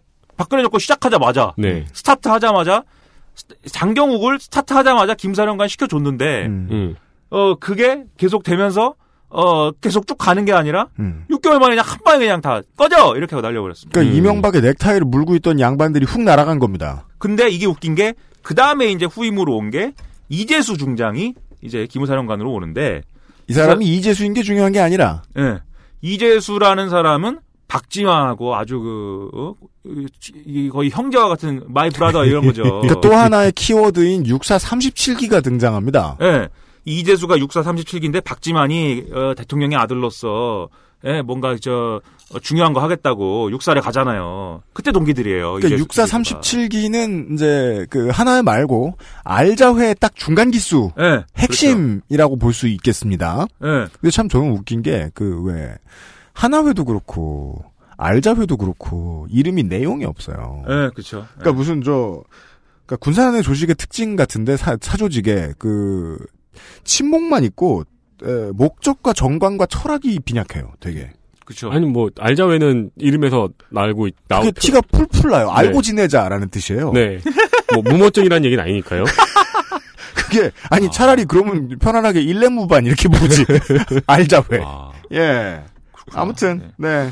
그거 뭐 알자회가 아니라 알자회 아니냐라고 했다는데. 네, 알자회라고도 얘기하죠. 네. 알자만 다 가져갔다고. 그러니까 6번 그 정작참모부장 뭐 이런 그 저 진급 빨리 되는 자리 이런 데를 네. 독식했으니까 얘네들이. 네. 자꾸 이재수가 돼가지고 야 이게 박지만 라인이 막 치고 올라오네 역시 이랬는데. 네. 근데 그게 또 이재수가 될 만해서 됐다는 말도 있고 아무튼 그건 좀 논란의 여지가 있긴 한 것 같아요. 네. 근데 중요한 건 그러면 장경욱이 왜 날아갔느냐를 우리가 따져봐야 되는 거죠. 네. 근데 그게 이제 그거는 금방 보도들이 나왔어요. 장경욱 중장이 떠들고 다녀가지고 그게 뭐냐면 보고서를 써가지고 청와대를 줬는데 그 보고서 내용이 너무 충격적인 거예요. 네. 있어서는 안 되는 보고서인 거죠. 이때 보면은 군인 출신들이 주요 요직에 가 있습니다. 그 국가안보실장이 김장수 전 국방부 장관인데 네. 육사 27기죠. 그다음에 당시 청와대 경호실장이 새로 생겼는데 경호실장이 박흥렬 경호실장인데 육사 28기입니다. 그리고 국정원장이 남재준이에요. 육사 네. 25기. 그러니까 국방부 장관이 김관진 육사 28기. 그런데 이 사람들이 다 육사 출신이고 군 출신이고 그리고 주요 요직에 있으니까 그렇지만 그들이 있는 위치상 국가 NSC, 경호실, 국정원, 국방부 등등의 위치상 네. 군의 인사에는 개입할 수 없어요. 군 인사는 공식 라인에서는 육참 총장이 하는데 네. 이걸 자기들이 자리에서 다 막 꽂기 시작한 거예요. 네. 그러면 군이 개판이 나지 않았겠습니까? 그러니까 그거 하지 말라고 참여정부에서 만들었던 게 인사사령부였는데 네. 네. 다 무시하고 그냥 맨 윗대가리에서 얘 뽑아 했다는 겁니다. 네. 막 꽂으니까 야, 이씨, 기무사가, 이래갖고 되겠냐, 그래갖고 보고서를 만들었고, 그거를, 야, 이거를 국방부 장관 이름도 나오는데, 국방부 장관한테 주면 안 되지. 그래가지고, 김기춘한테 줬다는 거예요. 네. 김기춘이, 야, 이거 심각하구만. 야, 이런 보고서가 올라왔네? 우리 김장수 실장하고 박흥렬 실장 어떻게 생각해요? 이러면서 또 줬다는 거예요, 김장수 박흥렬을. 그러면 김장수 박흥렬은, 야, 이게 심각하구만. 이러면서 김관진한테 줬다는 거예요. 그렇죠. 네. 근데 이 내용 중에는 특히 김관진은 날려야 된다라고 써있대요. 왜냐면 김관진이, 야인 시절에, 합창의장인가 하고 나서 이제 야인이 되고 나서 미국에 갑니다. 네. 그 미국에서 이제 노는데 딸이 있어요. 따님이 계세요. 따님이 음악을 전공하셔갖고 돈이 많이 들어요. 딸이. 그리고 돈이 많이 들고 미국에서 뭐 탕자탕자 놀면서 미국의 무슨 방산 로비 업체를 만나갖고 해피하고 뭐 이래요. 그 중간에 무슨 건설업자가 뭐가 있는데 이 사람도 뭐 군 출신이라는데 그 건설업자와의 부적절한 어떤 그 관계나 이런 것들이 유추할 수 있기 때문에 그게 나중에 폭탄된다. 그래서 이 사람은 날려야 된다라고 지금 장경욱 기무사령관이 당시에 보고서서 준 거예요. 근데 그걸 김관진한테 준 거죠. 네, 야, 관진아 이거 봐라 이거. 네 얘기 있는데? 야 진짜 이랬냐? 야 너 대단하다? 이랬는데 김관진이 열받죠 그러면. 네. 장경욱 날린다. 네. 장경욱 날리고 누구를 땡겼냐 그러면 박지만 라인을 땡긴 거죠. 그렇습니다. 그럼 이때 우리가 생각할 때는 그러면 박지만 라인이 이때는 뒤에서 파워가 좀 있었구나. 이런 상상을 해볼 수가 있는데. 그리하여 청와대에 들어 앉아있는 군 출신 인사들이 모두 해피해집니다. 네, 그렇죠. 그래가지고 뭐, 이렇게 됐단 말이죠. 그런데, 이게, 그래서 나중에 이제 김관진 얘기는 무슨 싸대 얘기까지 나오는 거예요. 이게 그 무슨 그때 로비 업체가 로키드 마틴이랑 친해가지고 뭐, 근데 그거는 뭐, 그것까지 얘기하면 오늘 뭐 집에 못 가니까. 네. 그런데 이재수 중장도 1년 만에 2014년 10월에 3군사령부 부사령관으로 좌천이 됩니다. 네. 그리고 아마 예편할 거예요 아마. 그러면 이재수는 부사령관은 예편하기 직전에 가니까요. 네. 이재수는 왜 밀렸냐 이거죠. 그리고 이때 이제 후임으로 온 게 위대하신 계획대로라면은 우리 합동수사본부장이 되셨을 우리 이번에 나온 문건에 의하면 네. 촛불을 진압하는 합동수사본부장이 되셨을 그렇죠. 조현천 중장님이 이제 오십니다. 좀 과한 말입니다만은 전두환 후임입니다. 네. 조현천 중장님이 딱 오셨는데 이건 이런 일이 왜 일어난 거냐. 이제 쭉 이제 나중에 보도를 한 걸 보니까 세계일보 등이 이렇게 썼어요. 이재수 중장이 비선에 대해서 조사하다가 밀려났다. 그렇죠. 근데 여기서 말하는 비선은 뭐냐? 이재수가 박지만을 뭐 해보진 않았을 것이고, 네. 정윤회라는 거죠. 흔히 우리가 비선하면 이야기하는 그 대명사 같은 이름. 이때 또 세계일보는 열심히 정윤회 그 문건 쓸 때니까, 네. 네. 그 이제 비선에 대해서 조사하다가 밀려났다고 보는데 이재수가 박지만이랑 아는데 정윤회를 몰랐을까요? 몰라서 알아보려고 조사한 게 아니죠.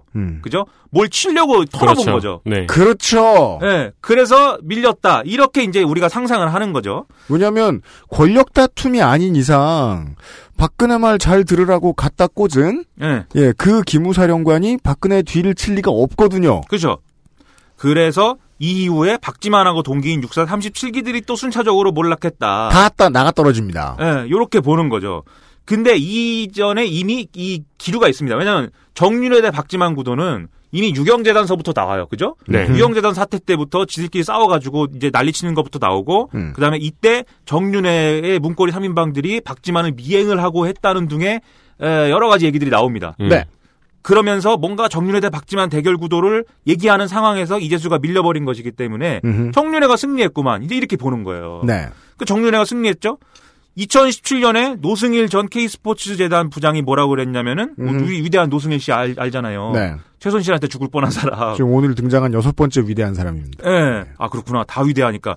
뭐라고 그랬냐면, 정유라하고 대화를 하는데 정유라가 그러더라. 우리 아빠는 김관진하고만 형님 동생 한다. 이렇게 그렇죠. 얘기해. 그러면, 이때 그러면 김관진이. 네. 주류 비선 라인에서는 정윤회랑 다시 이제 인보브 된 거죠. 맞습니다. 그러니까 이게 김관진이 기회주의자라는 것도 있지만 청와대를 움직이는 비선 라인이 이렇게 움직일 때 정윤회 박지만의 권력 다툼 속에서 군인들이 어디에 줄 섰는가? 그렇죠. 이 비선의 주류를 계속 따라가는 거죠, 지금. 그리고 줄을 쓰려면은 줄을 쓸 만큼의 자기도 실력이 있어야 되는데 그 실력은 누가 줬을까? 그렇죠. 어디서의 실력이 있을까? 기무사가 실력이 있었다. 그렇죠. 예. 그리고 2014년 말에 드디어 정윤회 문건 유출 사건이 터지면서 네. 이제 최순실한테 균형치가 휙 가는 거고. 그죠? 그리고 이미 2014년 2월 달 정도에는 정윤회 최순실은 이혼을 해 갖고 이혼하기 시작했어요. 네, 이혼을 해 가지고 박근혜 눈밖에 났다는 거 아니에요, 정윤회가. 네, 맞습니다. 그러니까 이제 최순실 세상이 되는 과정이 됐고 정윤회 문건 유출 사건 이후에 경찰을 인사 검증에서 배제하거든요. 박관천이 사고 쳤다고 그래가지고. 네. 아, 그러면은 그동안 정윤회가 꾸려놨던 군대의 장악력은 전부 다 최순실한테 넘어가는 건가요? 그런 셈이 되는 거죠. 이게 주류가 교체된 거니 교체라기보다도 정윤회 최순실 쌍두마차에서 정윤회가 날아간 거니까. 네. 네. 이제 그 최순실하고 잘 지내야 되는 거죠. 결혼과 이혼이 이렇게 무섭습니다. 네, 잘해야 돼요. 그러니까 김관진 입장에서는 어떡하지 싶은 거죠. 네, 그렇죠. 근데 아무튼 최순실하고 뭐 연결이 잘 되는 것이고 당연히 뭐 또 아는 사이니까 또. 네. 그리고 이때 잘 보면은 김기춘이 이 정윤회 문건 유출 사건을 수습하며 물러나면서 누가 이제 떠오르냐면 우병우가 당시에 민정비서관이었는데 네. 민정수석이 됩니다. 그죠? 아주 기수가 아주 낮고 젊은 사람인데 고속 승진해갖고 민정수석이 돼서 이것도 대단하다고 그랬어요. 네. 그리고 방금 말씀드렸듯이 경찰이 인사검증에서 배제됐기 때문에 기무사랑 국정원 애왕이 커집니다. 그래서 우리가 그림을 이렇게 그릴 수 있는 거예요. 최순실 비선으로부터 어떤 생각이 있으면 오다가 있으면 그것은 박근혜를 통해서 이제 관철될 거 아닙니까? 네. 근데 이 박근혜는 누구에게 정보와 이런 통제와 여러 가지 이제 개입력을 얻느냐면 우병우로부터 얻는 거예요. 그죠? 우병우는 그러면 나머지 국정원과 검찰을 어떻게 장악했냐면 우병우 친구 최윤수라는 사람이 있습니다. 맞습니다. 검찰 출신. 네. 이 최윤수가 검찰 출신인데 갑자기 국정원 2차장으로 가요. 그러면 당연히 우리가 그냥 상식적으로 생각할 수 있는 거죠. 아, 그러면 우병우의 국정원 빨대가 최윤수구나. 그래서 우병우가 검찰 출신이고 민정수석인데 국정원을 다 아는 거죠. 최윤수를 통해서. 우병우와 서울대 동기동창입니다. 네, 그렇죠. 그리고 이 국정원에 또 누가 있냐면 위대한 추명호 씨가 있습니다. 7번째 위대하신. 네, 이 위대하신 분이에요. 추명호 씨는 육사 출신인데 육사 출신으로 군 생활을 조금 하다가 국정원으로 바로 넘어가서 국정원에서 큰 양반인데 네. 이 양반이 육사 출신이어서 무슨 알자회 멤버 중에 하나라는 거죠. 그리고 이 알자회는 아까 말씀드렸듯이 계속 비선 주류 라인을 따라가기 때문에 이때는 최순실하고 해피한 관계죠. 네. 그러면 보세요. 같이 국정원에 있잖아요. 최윤수랑 추명호가. 그러면은 추명호가 우병우랑 그러면 또 라인이 터지겠죠. 그래서 라인이 터진다. 친해진다. 네. 네. 라인이 이게 최순실, 박근혜, 우병우, 최윤수, 추명호, 그 다음에 기무사. 네. 조현천. 이렇게 이어지는 무슨 정보 독점 라인, 정보와 공작 독점 라인이 형성된 거죠. 그렇게 모여서 단톡방을 하나 만들었다. 거의 그런 수준이죠. 네. 그럼 이때부터는 운명 공동체죠. 이때 통일이 된 겁니다. 이제 박지만 라인과 정윤회 라인이 다 사라지고. 네. 네. 그래서 요렇게 되면서 이제는 이 최순실을 중심으로 한 국정농단 체계 기존에 있던 기존의 군의 이제 지휘계통 체계를 무시하고, 예? 자기들이 모든 정보를 독점하고 마음대로 사람을 꽂고 돈을 다 가져가는 그런 체제가 만들어진 거죠. 그렇습니다. 그래서 이 계통을 무시하는 대화력을 실제로 쭉 하죠. 그 대표적인 사례 중에 하나가 최근에 보도가 나온, 네. 세월호 참사였던 것이죠. 세월호 참사에 기무사가 개입했다. 이 얘기였던 거죠. 네. 대박 잡아먹어가지고, 우리가 마지막 광고를 듣고서 결론을 들어야 될 것 같아요. 아, 그렇구나. 또. 아무튼, 이렇게까지 얘기해 주시는 데는 이유가 있습니다. 예, 무슨 얘기? 이게 지금 군대에 친일 쿠데타 시도했고 뭐 그런 보고서가 있었다는 얘기가 네. 박근혜 정부의 비선 실세 내부 투쟁하고 무슨 관계가 있는가로 연결이 됐죠. 네. 예, 이 결론을 마지막 광고를 듣고 들어보시죠. 그것은 알기 싫다는 1인 가구의 첫 번째 가구 알스퀘어 폴더 매트에서 도와주고 있습니다. XSFM입니다.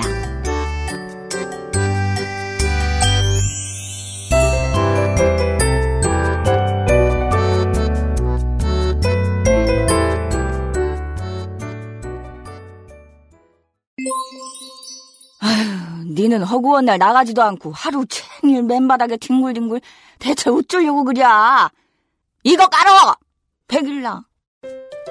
엄마의 사랑처럼 진한 10중 고밀도 압축 내장폼 알스케어 프리미엄 폴더 매트. 놓치지 마세요. 몸이 원하는 첫 번째 선택. Big Green. 엑세스몰에서 만나는 빅그린 모이스처 테라피.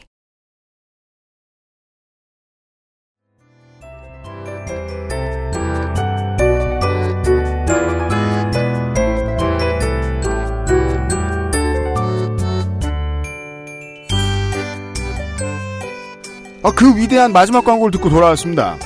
네.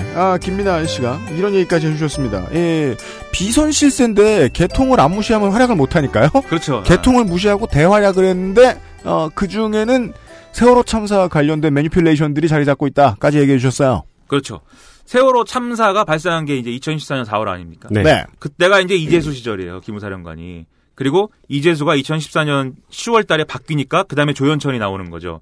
이 시기 동안 기무사가 세월호 참사에 열심히 개입한 기록이 있죠. 그게 세월호 180일간의 기록이라는 제목의 무슨 문건입니다. 네. 이거 제목만 보면은 무슨 세월호 참사의 무슨 저 원인을 뭐 탐구한 것 같잖아요. 그러니까 이게 문건 제목이에요. 네. 네. 그 180일간의 기록이 무슨 세월호 사고에 대한 게 아니라 그거 어떻게 공작했느냐의 기록이 매일같이 밝혀지고 있죠, 이게. 네. 그래가지고 이걸 내용을 보면은 세월호 참사 직후인 4월 말에 기무사가 TF를 꾸리고 5월 달이 되면은 이걸 뭐 확대 개편을 막 해요. 그리고 유가족들을 사찰을 합니다. 여기 유가족들의 성향은 뭐고. 네? 과거에 무슨 대통령 욕도 했고, 게시판에다 무슨 뭐 정부 비판 글을 썼고, 무슨 활동을 했고, 이 사람은 별로 활동한 거 없고, 쭉 성향 분석을 하고, 그 다음에 가서 회유를 합니다. 국민들이 지금 세월호 자꾸 여러분이 인양하라고 하시는데, 네. 돈도 많이 들고 해가지고, 뭐, 그게 안 됩니다, 그게. 갖고 하루 빨리, 인양을 반대하시는데, 지금 수색을 계속 하라고 그러시는데, 빨리 수색을 끝내야 되고, 지금 국민 여론이 안 좋습니다. 네. 선생님들, 마음 이해하는데, 이렇게 해가지고. 장관이 직접 가서 할 만한 일을 기무사가 가서 하나요? 기무사 요원들이 가가지고. 네. 이런 걸 하고, 그 다음에 단원고에도 요원이 들어갔대요. 그렇습니다. 단원고에 뭐가 있다고 고등학생들이 있는 건데. 아니, 학교 폭력이 심각할 수도 있으니까요. 학교 폭력을 방지하기 위해서 기무사가. 기무사 세니까, 기무사. 가서 막 짱들한테 맞고 막. 네. 기무사가. 참아가면서. 담배 뺏기고. 네. 담배 뺏기고. 네. 기무사가, 난 전방에 안 있어갖고 싸우면 못해! 이러고 막 맞고. 네. 이런 활동들은 시민단체나 이제 무슨 진보정치 세력 이런 데는 이런 식으로 개입한 사례들이 많은데. 그건 꾸준히 그래왔죠. 네. 네. 무슨 세월호 참사 유가족한테, 그러니까 무슨 이 참사에 이런 식으로 한 역사는 없죠. 직접 가서 딜친다. 그러니까 지금 아까 윤세민이 해준 얘기하고 지금 꾸준히 아저씨가 해준 얘기하고 그걸 겹쳐서 생각해보시면 좋은데요. 장관급이 내려가서 무릎 꿇고 얘기할 문제인데도 이걸 국정원 요원들이 했다는 건 기무사 요원들이 했다는 건 비선 말고 일을 안 시키기 시작했다는 거죠. 네. 그리고 그건 좀 오래됐다는 얘기는 또 하고 시작하면 또 한국 또 합니다. 그리고 고등학교는 또 왜 가요, 진짜? 그러니까 그 고등학교 예를 들면 군대 고등학교다, 군인 고등학교다, 그리고 세월호가 군함이다, 유가족들이 다 군인이다. 그러면은 기무사가 할 수도 있는데 아니잖아요, 다. 네. 그렇다 해더라도 국방부 장관이 가든지 그래야 되는데. 네, 그렇죠, 그렇죠. 그건 당연하죠. 네. 그러니까. 왜 그랬냐는 거죠, 기무사가. 그러면 이거 왜 가만히 앉아있다가 야이씨 이거 세월호 참사는 우리가 나서야겠어 이랬겠느냐라는 거죠. 그게 아니라 이게 정치적으로 정무적으로 민감한 상황이 되고 정권에 위협이 되는 요소이다 보니 누군가가 야 이거는 좀 공작이 필요해. 우리가 직접 해야 되겠어. 네. 야 이거 무슨 지휘계통 거치고 이런 상황이 아니야. 이렇게 해서 시켰다. 네. 네.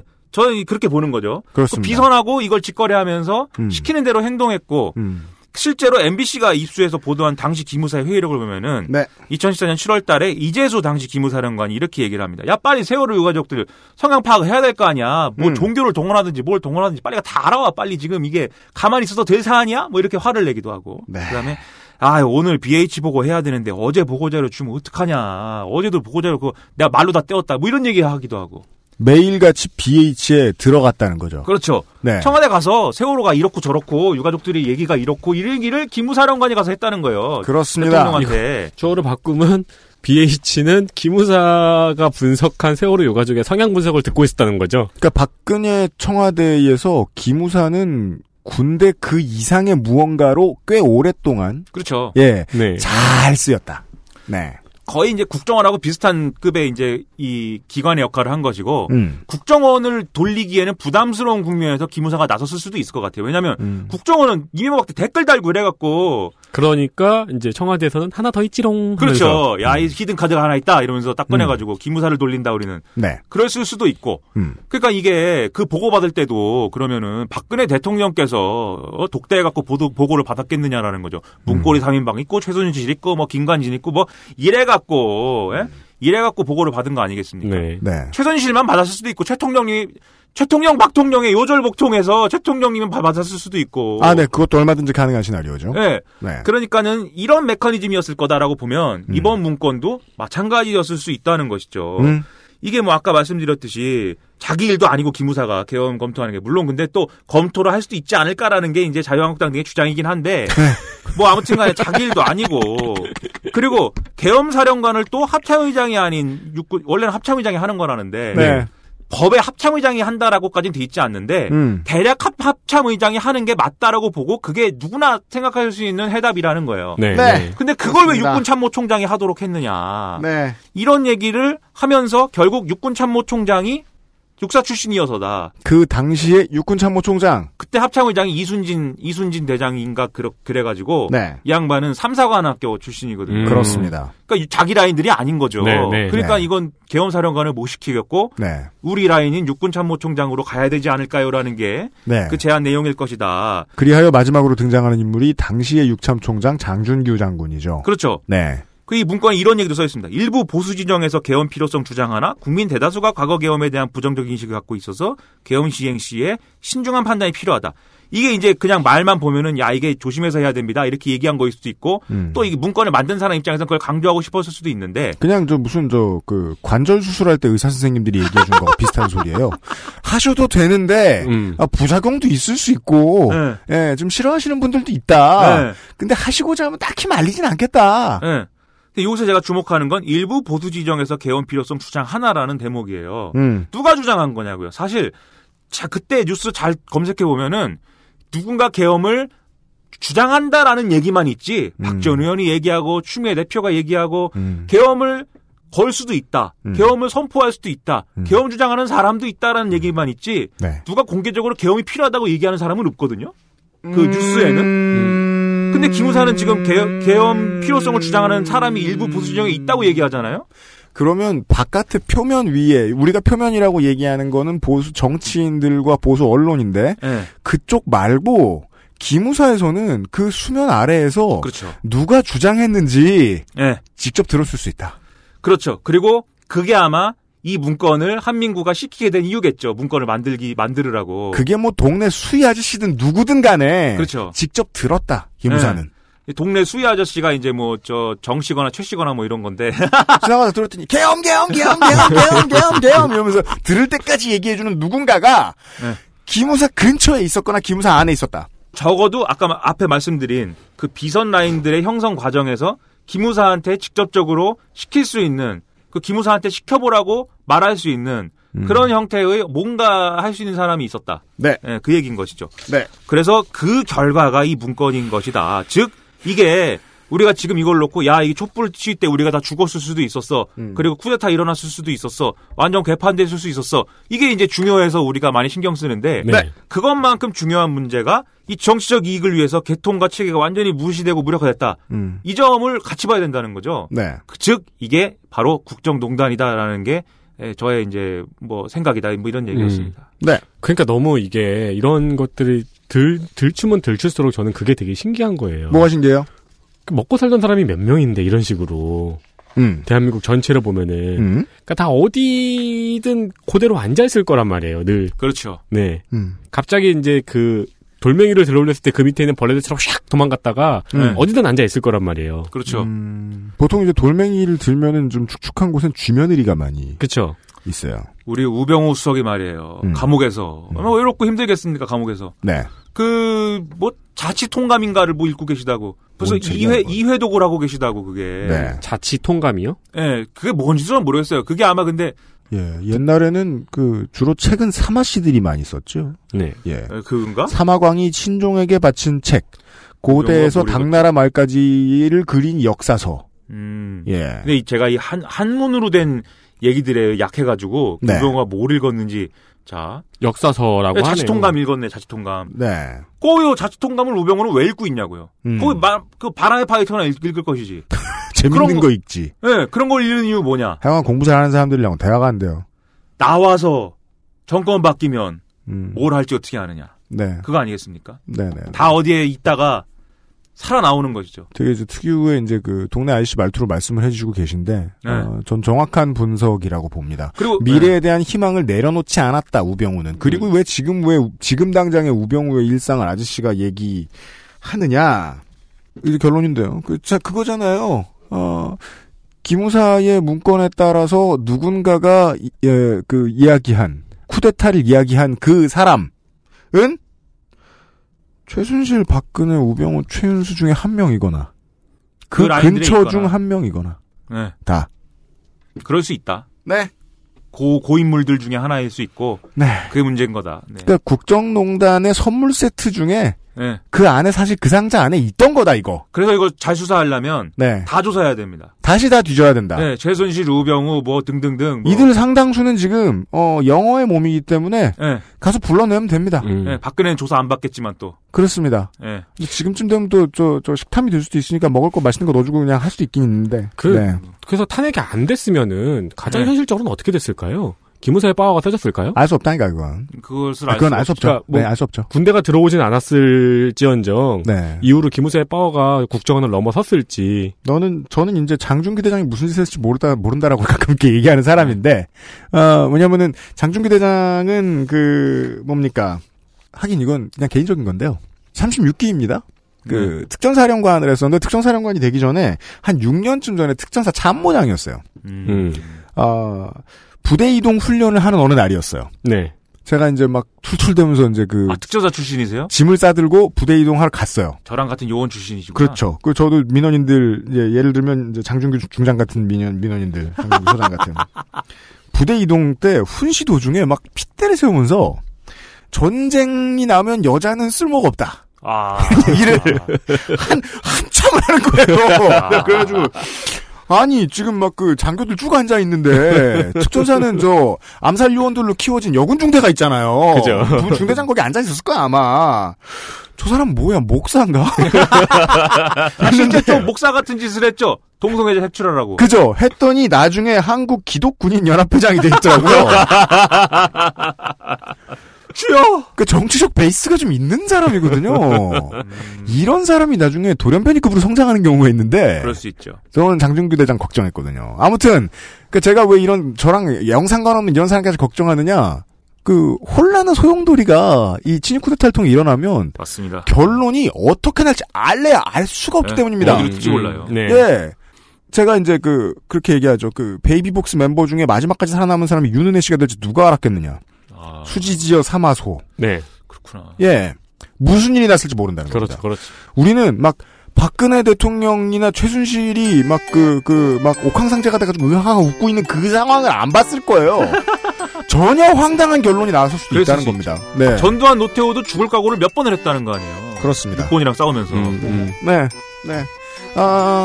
국정농단은 결국 이 국정농단을 행한 그들까지도 우리들의 삶까지도 다 집어삼킬 수 있었습니다. 물론 김민하 아저씨의 결론은 그런 일은 안 나긴 안 났을 것이다입니다만요. 저의 생각이죠. 네. 안 나고 말고는 중요하지 않습니다. 위대한 수사팀은 꼭 이걸 다 알아봐야 되겠습니다. 지금 붙잡혀 있는 사람들이래요. 예. 이달에 이 빈 시간 많다고 김민하 아저씨가 고생이 많습니다. 네. 다다음 주에 우린 다시 만나죠. 김민아 씨도 보내고요. 저희들도 물러갑니다. 저희들은 내일 이 시간에 다시 뵙도록 하겠습니다. 윤세민과 유엠씨였고요. 김민아 씨였습니다. 민하문구 5번째 시간이었습니다. 안녕히 계십시오. 안녕히 계십시오. 인사하세요. 안녕히 계십시오. 어떻게 약속한 듯이 1시간 반을 꼭 채우나 몰라. 아, 또 1시간 반이요? 에이, 갈꿀 재밌네요. 민하문구. XSFM입니다. I, D, W, K